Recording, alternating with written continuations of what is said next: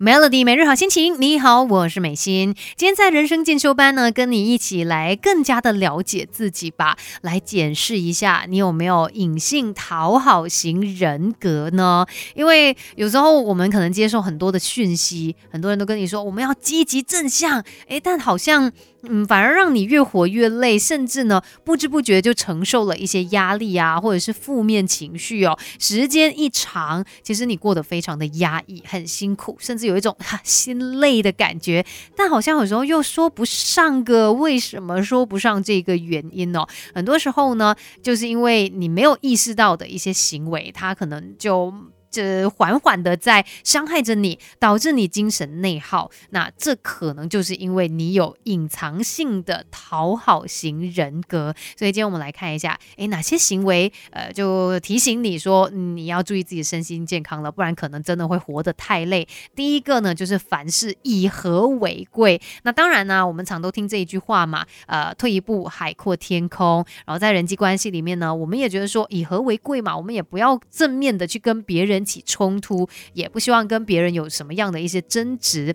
那如果你常常都有这样子的一个想法其实它也算是呃这个隐藏性讨好人格的一部分。因为这一类型的朋友通常都会选择说忍气吞声啦，不管怎么样，哎呀，以和为贵嘛，我们就不要说出内心的想法，你不会去表达你的感受，变成说什么事情你都要自己吞，自己忍下来。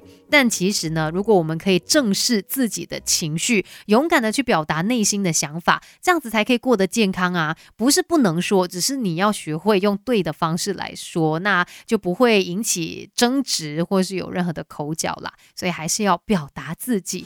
生命是不断学习的过程，Melody 人生进修班，跟你一起 Level Up。Melody 每日好心情，你好，我是美心。你会不会给自己非常高的一些期许，觉得说啊，我就是要。有一个很完美的形象，然后我跟其他人的相处一定要非常的好，凡事以和为贵呀，然后诶尽量的都去配合其他人，但有可能因为你的这些行为哦，最后导致你精神内耗，然后过得非常的累。所以我们来看一下，你有没有这个隐藏性讨好型人格？刚才说到嘛，凡事都以和为贵，然后也不去表达自己想法的人，哎，可能就会有这样子的一些状况。再来呢，工作上面哦特别认真的人也要。注意了，本来工作当然我们就是要把它给做好嘛，才有担当啊。但是有时候呢，你会不会一个不小心就承担超过你自己能力范围的责任了呢？你以为这是积极进取吗？但实际上不是你的东西，为什么要拿来做？它会让你承受过多的压力，进而也会影响到身心健康的。所以有隐藏性讨好人格的人哦，他往往也会这样子，想要透过工作的表现，确保他人对他满意，然后希望可以得到。到一些认可，然后在这个过程当中，他就是努力的去追求完美，最后也是把自己弄得非常的累。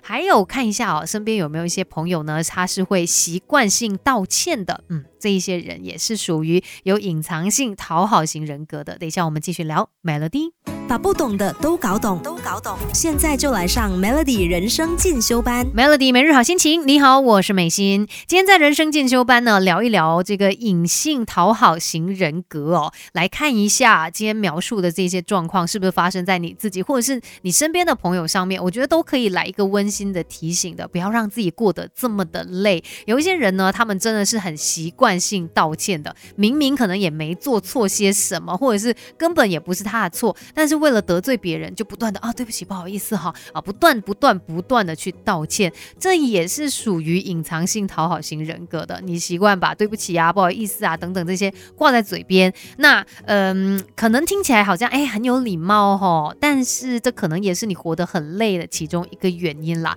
有时候真的不需要把所有的错误都揽在自己身上，可能。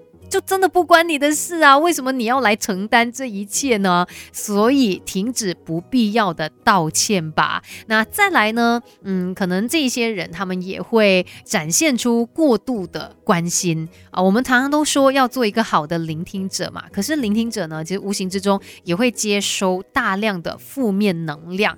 那这些有隐性讨好型人格的朋友啊，他们就是会觉得说，哦，我要去关心别人，结果过度关心他人的。需求了，而在这个过程当中，一个不小心就忽略了自己的需求。